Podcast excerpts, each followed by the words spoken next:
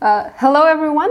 Uh, we're back again in Tensor Voices. I am Eliana Duarte, and uh, today we're very happy to have uh, our guest, Mateusz Michalek. Thank you very much for uh, this uh, invitation. It's always a great uh, pleasure and opportunity to talk about uh, tensors. Uh, I am a, a, professor in Constance, um, recently moved here with my family, and I would say that a vast majority of my work is related to tensors because uh, these objects appear everywhere, not only in mathematics but also in other sciences. And I would be very happy to answer any questions you might have about tensors. Excellent. Uh, hi, Thomas here. I'm also uh, on board. And um, yeah, so are there any concrete uh, applications or uh, areas outside of mathematics where you have uh, worked on tensors or what is like your favorite area outside of mathematics that features tensors? Maybe let's get started with this. So um, a good thing about tensors is that um, they um, it's hard to pick just one uh, domain where they appear because um, they they really appear in a few. Uh, I can I can say why I believe uh, this is the case. Uh, now uh, let me start by saying which which are these disciplines where tensors appear. It's certainly computer science, certainly statistics and physics. Uh, these I at least from my perspective I would call most prominent and um, also in my work, uh, these are the main areas uh, where uh, tensors uh, appear. The reason why uh, why uh, they appear there could be different, but first of all, it's a very powerful language that generalizes concepts that we know from mathematics, from vectors through matrices, linear maps, polynomials. All these things are in fact tensors, and um, that's that's that's why these uh, objects appear everywhere. They are also quite old. Uh, actually, before this talk, I, I tried to see where tensors were introduced, and that was already in 19th century. Uh, slightly, maybe informally, I hear noted uh, definition uh, of Voigt from uh, from uh, 1898 that a tensor is an abstract entity represented by an array of components that are functions of coordinates such that under a transformation of coordinates the new components are related to the transformation and to the original components in a definite way. I don't know how mm-hmm. you feel about it. I cannot understand such a definition. I'm not even sure if they meant by tensor what, what we mean. But the funny thing is that this appeared in a book on crystallography. Mm-hmm. So already then, tensors uh, uh, were considered as objects that also appear outside of mathematics. And, and transformation behavior appears. I, I find this interesting because this is uh, something that sometimes in uh, mathematics we don't put in the foreground, but in physics this is more pronounced. You have like some uh, object, and that's uh, characterized by how it behaves under coordinate transforms because uh, symmetry is more in the foreground. Exactly. So 19th century mathematics was very much about symmetry. So, uh, uh, so I would say even more than now. Physics is still very much about symmetry. I heard people uh, saying that uh, special relativity is just determining by which transformations physics law should be invariant. Yeah, our our mm-hmm. three-dimensional space around us uh, is not something that comes with a coordinate system. It's more something that uh, comes with transformations. And this is one of the reasons why the reality is often described by tensors, because these are the objects that transform well from the very beginning. Uh, from the very beginning, the first definition I read, it already said that tensor, whatever it is, it should be something that well transforms under the coordinate change. And uh, it's also an array. So if you would like to know uh, what's a tensor, one of the first definition, this is the way I would say computer scientists mostly think about it. It's just an array of numbers. So you can imagine a three-dimensional box filled with numbers. So I, I, I hope we already have a feeling why why maybe tensors appear uh, in physics, uh, there is also another reason that is related to statistics, is that tensors are perfect to describe probability distributions. I would say uh, that uh, another point of view on a tensor that it is just a probability distribution on a finite set of states. And I would say that uh, from the usual studies we have, we are used to represent a probability distribution as a vector. So, for example, if we have a coin, mm-hmm. we can say that there is one half of tails and one half of heads. Yeah, that's a vector, two numbers, one half and one half. This is something we know from linear algebra. Maybe it's not a fair coin, and then it's a different vector. It's one third and two thirds, but it's always a vector. Now, what would happen if we would have more coins, like two coins? Uh, then two coins can be in four states. And here we see that we would already have a matrix. Yes, four is two by two, two times two. Exactly. Yeah? Mm-hmm. Four is two by two, and uh, we we would put this probability distribution in a matrix where rows and columns are indexed uh, by the states of the coin. So we could say that the probability of heads and heads is, for example, one fourth. Heads and tails is one fourth, and so on and so on. Now if we think about it this way, the definition of a tensor comes to us very naturally because we can have three coins or four coins. Mm-hmm. And if we have three coins, then our probability distributions would need to be indexed by three states. For example, heads on the first coin, tails on the second coin, and heads on the third coin. That would be one entry of our tensor, honest tensor. And that's why vectors, matrices are special cases of of tensors. And this is why tensors, I would say, the main reason why they appear in statistics and in physics. Also in physics as probability distributions. So, what are those less prominent areas in which you could also see tensors?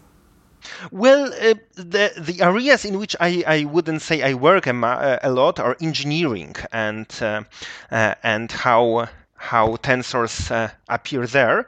But I would like to also uh, go back to one of the, of the areas I, I, already mentioned that I feel more familiar with. It's computer science. So here tensors usually represent algorithmic problems and methods from algebra to study tensors.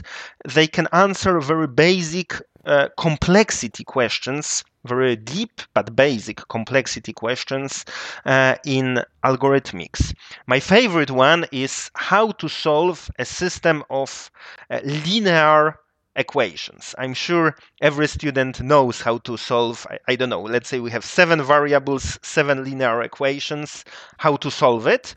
But it turns out that how to do it fast in an optimal way, that's a hard problem.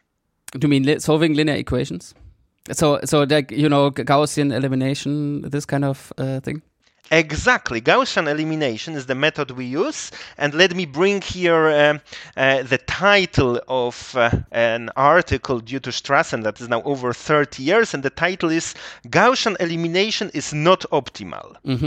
That's a title of a breakthrough paper that says that uh, there are other ways and there are faster ways to uh, to do very basic linear algebra operations like computing inverse matrix, computing the determinant, multiplying two matrices. We all know how to do it from first year of our mathematical studies, but it turns out to be a very deep and open area of research how to do it in an optimal way. And the final answer is not known. So this is uh, this is an area in which everyone can contribute to. And I hope that maybe in 100 years this will be already known. Uh, what's what's the complexity of the best algorithm to perform such basic linear algebra operations? Only uh, only 100 years. Don't you hope to see the solution? I mean, maybe medicine advances a lot, so we be able to see something that's invented in 100 years. It's very hard to say because I believe that will depend on the structure of the answer. If there exist fast algorithms to solve these problems, I hope I will see them someday. But on the other way hand, if there are no such algorithms, then tensor methods also allow you to prove non-existence of a fast algorithm, mm-hmm. but this is much more complicated and then I might not see the answer. Mm. So I think we can also be a little more explicit. So this matrix multiplication, it will also uh, feature in our course uh, a bit. So the the big question is that uh, whether quadratically many. So, what is the complexity of multiplying two n by n matrices is measured in number of multiplications uh, of numbers. Ah, and the question Yes. is um, so n cubed will uh, certainly suffice because, um, um, well, what's the basic arithmetic operation? So, so it what is good is that Is if we look just at the exponent, if we ju- just look, it doesn't matter, and we should look at multiplications. Okay. But multiplications will also bound the total number of arithmetic operations, uh, and this is very common in um, uh, in computer science that we. At least before determining the exponent, we don't care so much about the leading coefficient or a constant. So we will we will prefer an algorithm that has the complexity thousand and square than a complexity 1 times n to the third. And um, n here is the size of the matrix that either we want to invert or compute the determinant of, or of two matrices that we want to multiply. And the question is how many arithmetic operations we need to perform uh, to to compute the result. Uh, and uh, there is a constant known as omega defined uh, as uh, as an infimum such that we can do it formally for every epsilon in time o of n to omega plus epsilon. So mm-hmm. this is quite formal, but it more or less means that we can multiply two n by n matrices in time n to omega. What I mm-hmm. said it's not true, but it gives a correct mm-hmm. feeling. And the big conjecture is that that we can that omega equals two, which is which is I would say is completely shocking. It means that adding two large matrices is almost as complicated as multiplying them.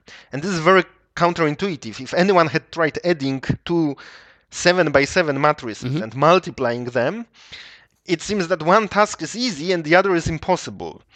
Uh, but uh, maybe for very, very big matrices, these two tasks are not so so different. But you call it a conjecture, so you believe in it? Or Um, that's a good question, and it very much depends on the day of the week whether I believe it or not. so how about- Again, today's Tuesday, so what's Yeah, so if I if I'm an optimist and if I say this conjecture is true, then I would also hope that in my lifetime I would see a proof. On the other hand, if this conjecture is false and then I'm a pessimist, then I'm a pessimist all the way down. I also think that I will not see that this is false in my lifetime. Mhm. So proving it probably is easier than disproving it. Uh, maybe it would be interesting to see where the tensors appear here because we suddenly switched to complexity. What does it have to do with arrays of numbers and so on? Yeah, so what does it have to do with arrays of numbers? That's that's I think uh, another point of view on tensors and a very modern one. So the definition of a tensor I read, I think it would be incomprehensible for any not only student but any working mathematician. But the modern approach uh, to tensors is through I would say k-linear maps.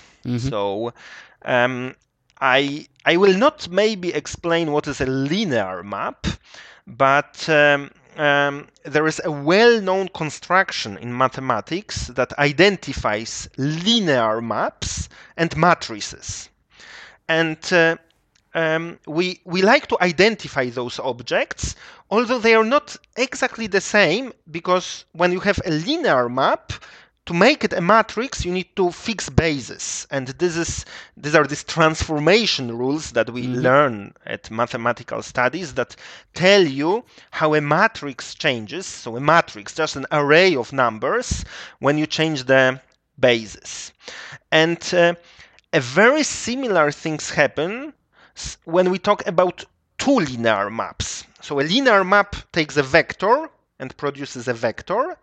A two linear map takes two vectors and produces a vector. And you can define it just if you know what's a linear map. Basically, the, the fact that the map is two linear means that if you fix one of the two vectors you take, you happen to have a linear map. Mm-hmm. Yeah, so if you fix one, what you are needing is a second one. To produce a third one, and you want that map to be linear. That's the definition of a two-linear map. So it turns out, and if you know what's a two-linear, you can extrapolate this definition to k-linear maps. And tensors could be formally defined basically as k-linear maps, or three tensors could be defined as two linear maps, just like matrices are defined as linear maps. Now, what's a two linear map that everyone knows? Well, take a vector space of n by n matrices. n by n matrices form a vector space. Why? Because you can add them and you can multiply them by a scalar. Uh, now, if you take two n by n matrices, consider them as vectors, elements of a vector space, you mm-hmm. can multiply them, getting a third matrix. And that's so, a bilinear map. That's a two linear That's map. a bilinear map. Why? Because if you because of the distributive law of yes, exactly, exactly. If you are multiplying a matrix A times B plus C, mm-hmm. that's the same as if you are mat- multiplying a matrix A times B and adding to that a matrix A times C. And so hence, that's one tensor. Matrix mul- exactly. Matrix multiplication of n by n matrices is just one tensor. So it's a point, again, in a vector space, a tensor product. And uh, uh, we can we can uh, just study the properties of this one tensor mm. to understand a very deep open problem. I think it goes back thousands of years. People were wondering how to solve linear systems uh, mm-hmm. of uh, of uh, equations, and in modern language they are just trying to understand this one tensor with very very special properties. sounds uh, much more manageable if you say it like this.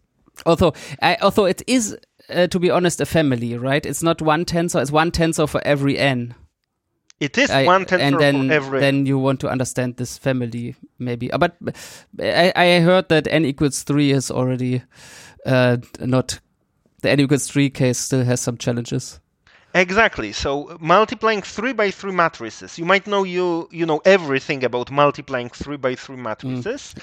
but actually we don't know how many multiplications mm. are needed to multiply two three by three matrices. There are bounds. There are bounds if you want to do it approximately, uh, but uh, the final answer is uh, still an open problem, a challenge that stays before all of us. So neither an explicit answer for 3 by 3 uh, matrices or an asymptotic behavior. We don't want an exact answer for n by n matrices.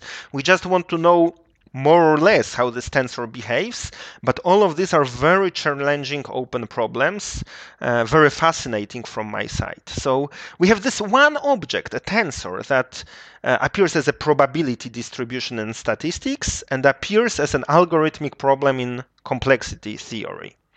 Um, I also find it fascinating that in physics, a tensor actually describes a state of a given physical system. Uh, maybe I, I think this is this is a, um, a, fascinating topic because it's very modern. So if we talk about a coin, uh, we we often consider probability distribution if we are about to throw a coin. Yeah? If I have a coin in my hand and I put it on a table, it's either heads or tails. There is no probability distribution there. Mm-hmm. But it turns out that in modern physics, even if you have a system now, you're not describing it in future, it's not just in one state. Yeah? A small particle at a given moment actually needs to be described as a probability distribution. Mm-hmm. Yeah? So it has some probability of being in one state and a different probability of being in another state. And we are not saying about future, we are just describing a system as it is. So, uh, so a probability distribution would be good to describe one particle. Now, guess what would be good to describe a few particles? uh, well, a tensor. A probability tensor. Exactly. And tensors are designed in a way to capture very important uh, phenomenon in quantum physics. So this uh, this idea that the particle can be in a few states uh, uh is called quantum physics.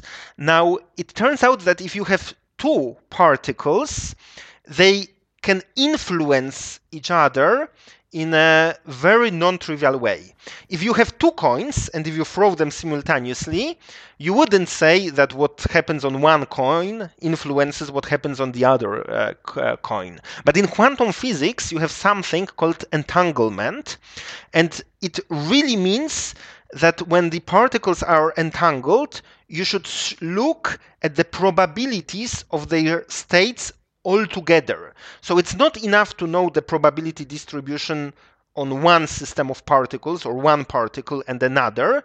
You need to know the probabilities uh, of the particles being, let's say, particle 1 in state A mm-hmm. and particle 2 in state A, and so on for all of the states. And mm-hmm. this provides you actually more information than just knowing the probability distributions for one particle and for the other particle. And the way to describe it is precisely a tensor. Very nice. the way you're describing it seems that you're interested in like the transformations between the two systems like of, of particles which brings us back to like the initial point of tensors being transformations. That is true. So, uh, so uh, the the way you would like to describe a particle, and again, there are many ways. In physics, people often look at spin up and down. So, in that case, you can you can say that there is some distinguished basis. But a very powerful technique is to change that basis and um, to see whether whether you can express your tensor in a in a different way. For example, if you want to know if uh, if your particles are are entangled or not, then these transformation rules already play a, a very important role. Okay, so we had um, matrix multiplication, physics, uh, and statistics, and now is there also some area of mathematics only that um, that you would say is just mathematics? Like what what is like a just mathematics question uh, about tensors, or does it all come from um, applications? Certainly, tensors uh, appear in uh, pure mathematics and are studied from the uh, purely mathematical uh, point of view. And again, I would say it's amazing to how many things tensors correspond to. So maybe I'm just being naive and I'm asking you a question like, what are matrices good for? And it's, it's, it's like an inconceivable question because they're just a tool that's everywhere as linear algebra is everywhere. The, the question is very good and let me let me give a few examples where tensors appear. So far we were talking basically about tensor product of vector spaces uh, and uh, we were talking about vectors or matrices. But it turns out that in pure mathematics tensors are related very much to geometry and i would say they are related at least in two extremely important ways. So from one hand a tensor generalizes a crucial concept in algebra of a polynomial. Every polynomial is a tensor just as maybe you know that a linear form, a linear form, uh, well, what is it? It's an element of a vector space, of mm-hmm. a dual vector space to the vector space on which you work in. So you can say that a linear form is a vector. Okay. Uh, now, what about a quadratic polynomial? Uh, there is a very classical way of representing a quadratic polynomial as a symmetric matrix. Mm-hmm. So a matrix is symmetric if an ijth entry is equal to the jith entry. And quadratic polynomials in many variables, in n variables, are exactly n by n symmetric matrices. Why? Because if you have a symmetric matrix, and if you give me a vector and you want to evaluate the quadric on that vector, you just multiply your matrix from one mm-hmm. side and from another and you get a number. Mm-hmm. And this number is a quadric in the vector you have given me. Now, what about higher degree polynomials? Well, you can guess. Degree 1 polynomial was a vector, degree 2 polynomial was a matrix, degree 3 polynomial will be already, let's call it an honest tensor. Mm-hmm. It will not be a matrix, it will uh, not be uh, well it will be a, an element of some vector space but we would say that this is a three tensor and tensors coming from polynomials are called symmetric tensors very special uh, tensors with a lot of nice properties. So this is one way, and I promised you more ways. Now let me tell you something amazing that at this point maybe uh, maybe students will not believe, but the tensor product in geometry is used to define the usual Cartesian product of the geometric objects. So if you want to formally define what's a product of two geometric objects. We call them varieties. And the varieties, you know, are maybe a line or a plane, but if you imagine a surface or a parabola, that's also a variety. And it is, I think, very intuitive that if you have two such objects, you should be able to take their Cartesian product not only as a set, it should also be a geometric object. But it turns out that to define it formally, the construction of a tensor product uh, is the central one. Tensor product of algebras this mm-hmm. time. So I would say these are the ways where where tensors appear very prominently. But but I'm I'm running here uh, in my research another program, so I, I really have to say more. Uh, let me let me say a, a few more more more ways. So please, absolutely. So, say you don't like geometry and you don't like algebra. Let's say you're what? a combinatorist. Like, who? Yeah? Okay. where are, where are tensors there? where are tensors there? So they are there, and they are they are in combinatorics for a good uh, dozens of years. Maybe you heard about the chromatic polynomial. That's a polynomial that counts uh, the the number of uh, colorings of your graph with k colors, mm-hmm. proper colorings. That's a polynomial. And maybe you want to understand that polynomial. And it turns out that uh, recently there was a breakthrough. Uh, June Huh, Karim Adiprasito, Eric Katz proved uh, a long standing uh, conjecture that the absolute values of the coefficients of the chromatic polynomial are log concave. So they behave, if you take their logarithms, they are concave. And uh, I would say this is intimately related to tensors. Uh, where is the tensor? So it turns out you can associate to your graph a subspace of diagonal matrices. Okay? And a subspace, a linear space of matrices, this is also a tensor. So, so each time you have a space of matrices, you should immediately think about it as a tensor. Now, there is an algebra geometric construction. Again, if you have a family of matrices, any linear space of matrices, to associate to that subspace numbers through a theory known as cohomology theory.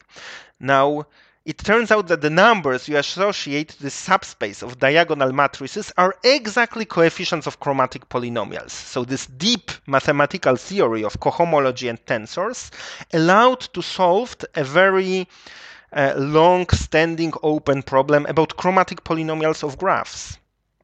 Uh, so tensors also appear in domains where you would never expect them, I, I would say, because they are everywhere. Mm-hmm. So maybe they're just flexible enough to so that we can uh, reflect anything in there. They are very flexible. That is true. I, I completely agree with that. Another example uh, would be to identify not only discrete but continuous probability distributions. Um, if you are having a lot of observations, you may want to reconstruct what is the process that governs it. You maybe look uh, at stars in the sky, and you can treat every sky, every star as, as an event that happened, and you would like to know uh, what's the process that governs it? Are these stars condensed somewhere? Or maybe you're picking some points at random, but when you're looking at the picture, you see that these points are condensed around some center. And you might want to ask what are the parameters that govern this process? Uh, this is called um, maximum likelihood uh, estimation. And uh, what the statistician often does uh, with, with such a thing is he, he or she is trying to find the parameters that maximize the probability of observing the data you are given. And uh, one of the numbers that measures the complexity of such a behavior is called the maximum likelihood degree. And the way to compute it uh, also comes through tensors and varieties. Uh, these uh, again, you can use exactly the same cohomology theories I mentioned for chromatic polynomials. The theory is just the same. The only thing you have to change is you, instead of taking a space of diagonal matrices, you have to take a space of symmetric matrices. The mathematical theory just is the same. And in one case, you're getting coefficients of chromatic polynomial. In the other, you're getting uh, maximum likelihood degrees of so-called linear concentration models in statistics very powerful way to compute many invariants in mathematics. Very nice, very nice. So, is the study of tensors using like algebraic varieties something uh, that came from the beginning of tensors? Is it something more recent? Like, when when did it start? Um, this is uh, a good question, and an honest answer would be I don't know. Certainly, in 19th century, people were introducing varieties, very important varieties, that naturally consisted of what we call currently a tensor. This is the middle of 19th century where people realized that lines in a three space, so something very very uh, down to earth. They are realized as a four dimensional variety in a five dimensional space. And this space would be a space of what we would call skew symmetric tensors. But that was before even this vague definition of tensors. So it would be crazy to assume they, they, they knew there is a geometry behind tensors.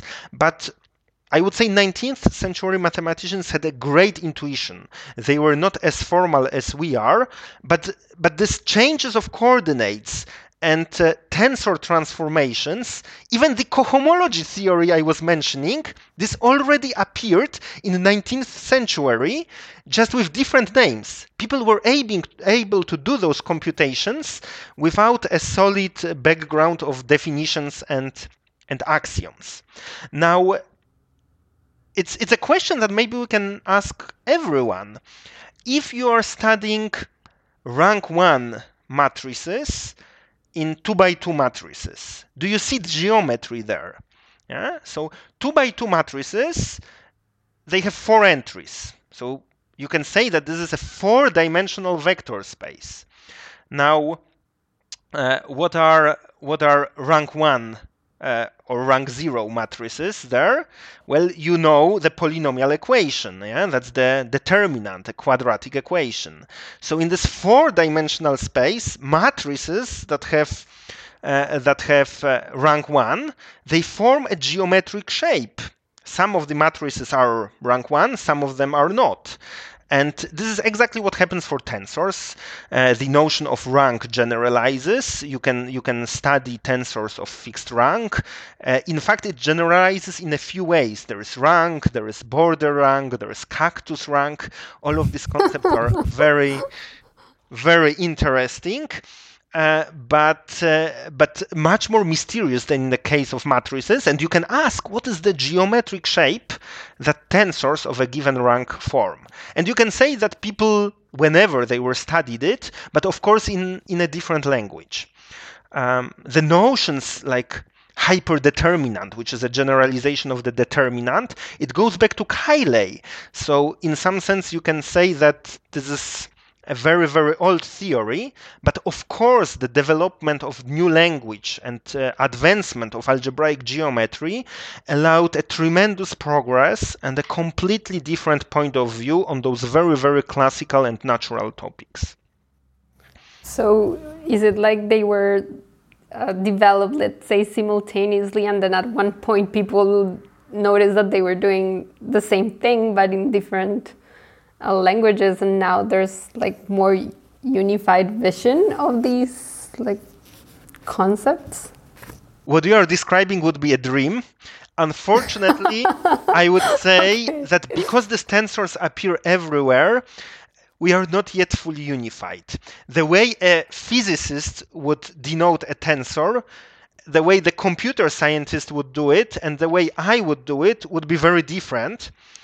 And even if we were describing exactly the same tensor, it would take us at least five minutes to realize that, uh, uh, which which is maybe slightly a disadvantage. So the good thing is we are talking about the same thing. The best the bad thing is that often we don't realize that we are talking about the same thing. But historically, I would say um, the problem was also elsewhere. Uh, we were missing good foundations to deal formally with tensors. Tensors, they are naturally very high dimensional objects. And we have to remember that at the beginning of 19th century, people had troubles with dimensions higher than 3. The, uh, the setting of higher dimensional algebra, even if you have just one vector space, this is only late 19th uh, century and uh, work of Grassmann and others to formally say what we mean.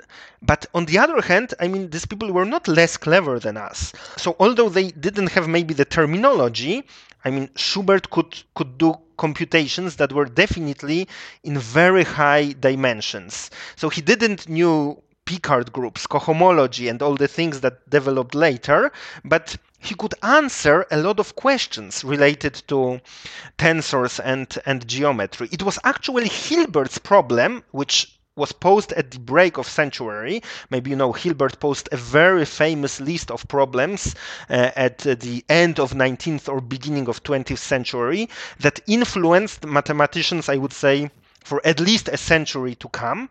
And one of the problems was exactly setting up the foundations for what Schubert was doing in high dimensions. Uh, and I would say this is now settled. So at least the formalism, definitely for tensors, but also for varieties that live in tensor spaces and how to operate with them, is well understood. Uh, although the language, I wouldn't say is unified. Uh, it's uh, it's still uh, the foundations are the same, but the language depends on the community that's using it. Is this something that you find desirable for the future? Is this uh, a task for the research community to unify the language, or is there maybe it's good that there are different uh, views and they should evolve in competition to uh, stir up more exciting results? Uh, a very good question. I would say there has been a lot of influence uh, due to the fact that um, that there are these different descriptions of uh, of tensors. Physicists and computer scientists, I would say they are very much representing tensors uh, using the fact that you can multiply matrices. So they are trying to build a big tensor from small ones by joining them together. And there is a very good reason for that. Uh, notice that if you have a coin that can be in two states, that's not a problem. If you have two coins, then they can be in four states, that's maybe also not a big problem. If you have three coins, that's eight. Four coins, 16. Now, in physics, these coins, they actually remember part, uh, they represent particles and their states. Now, maybe you want to study one, two, three, or four particles, but you usually want to study 100 particles or, or even more. 2 to the 23 particles. and, and then there is no way of, of taking let's say let's stick to the 100 even mm. in in in describing two to 100 states yeah. yeah. but on the other hand they want to do it So, so the way this influences mathematics is that they say, okay, so we have this huge tensor space, but actually, what we observe in reality and what we are interested in is a very tiny fraction of tensors that appear there.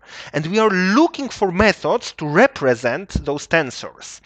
Now, this is something that I think mathematicians alone maybe would not be so much interested in, but then there comes this influence. Which tensors can be built from those smaller pieces together?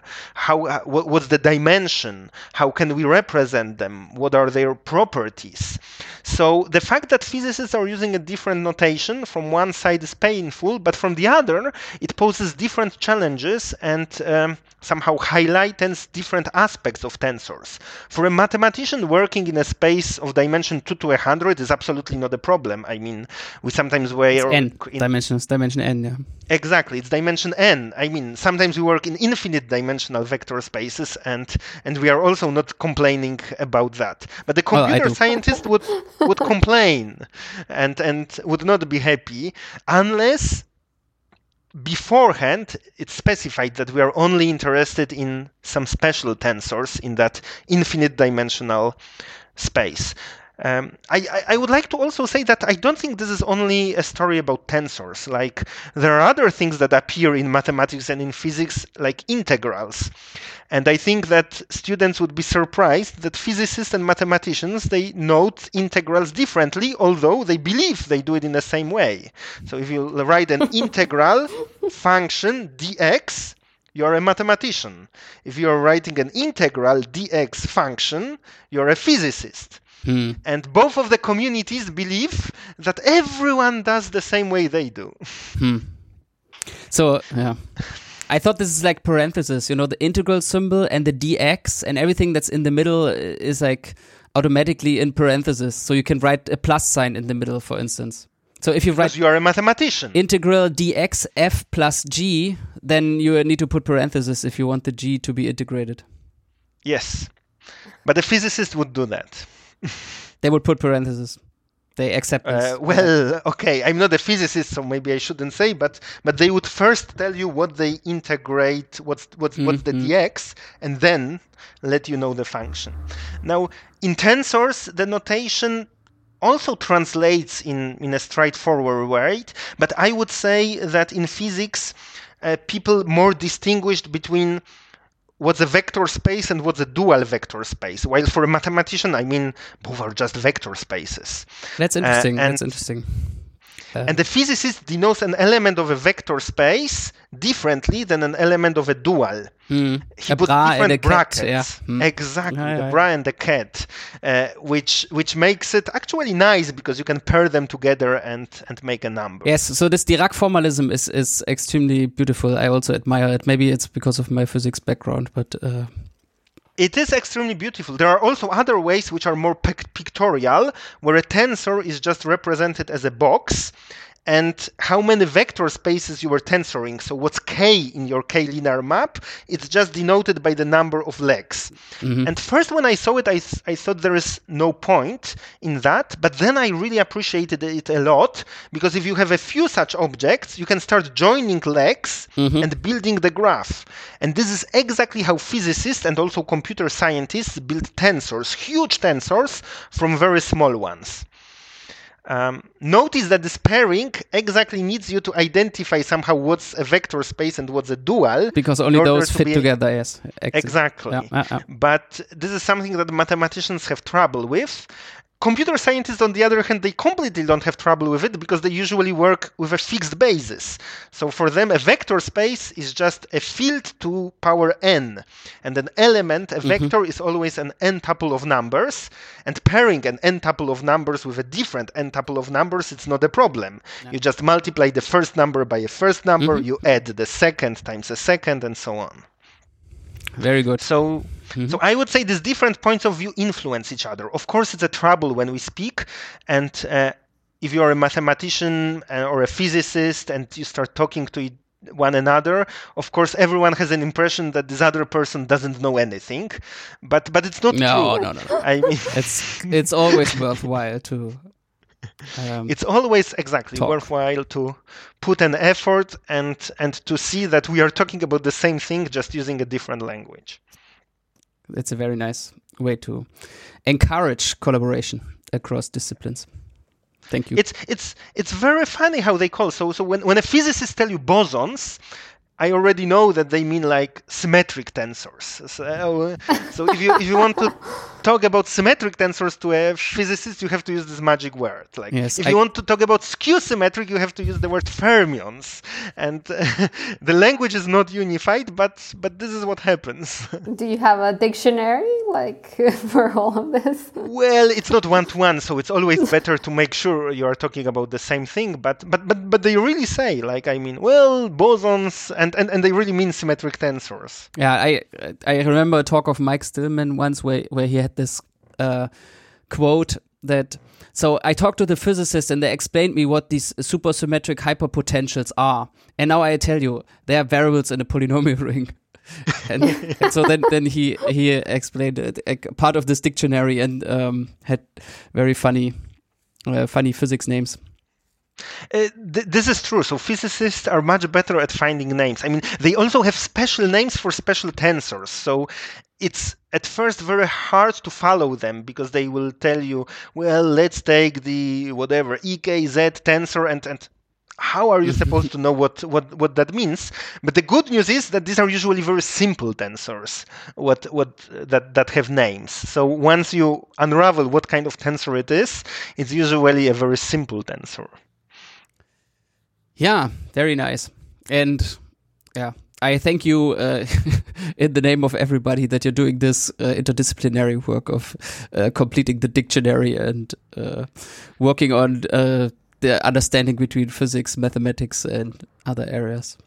Very nice. Well, thank you a lot. I, I, I wouldn't say I'm I'm like an expert there. There are very good um, uh, books and and for example J.M. Landsberg is a person who certainly tries to keep connections to mathematics complexity theory uh, and physics Bernd Sturmfels is uh, probably uh, the uh, the uh, person who is most prominent in algebraic statistics but he also has very deep work on on the on, on an algebraic side of of tensors and probably 10 other branches um, of mathematics not only where tensors appear, but uh, but uh, related things. Uh, if I may, I would also like to take take this opportunity to advertise our new book with Bernd Invitation to Nonlinear Algebra. There is a whole chapter about tensors and how to interpret matrix multiplication as a tensor is in particular there.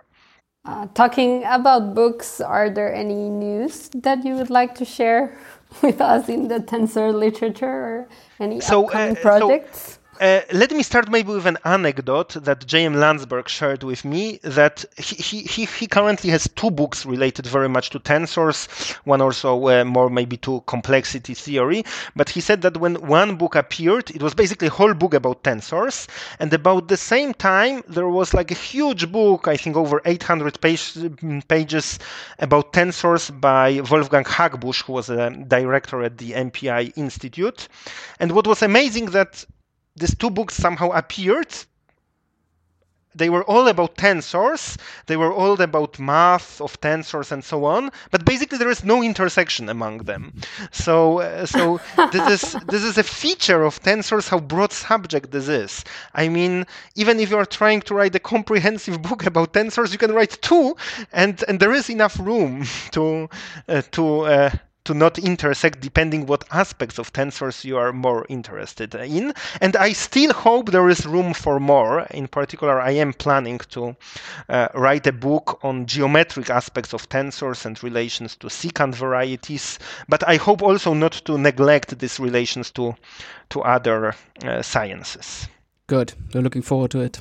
Yes, looking forward to to reading your book if if it comes to books, I I also uh, can uh, can recommend uh, algebraic complexity uh, theory, uh, which uh, which you will see there how tensors are prominent when when you want to study algorithms. There is a whole chapter about fast matrix multiplication there.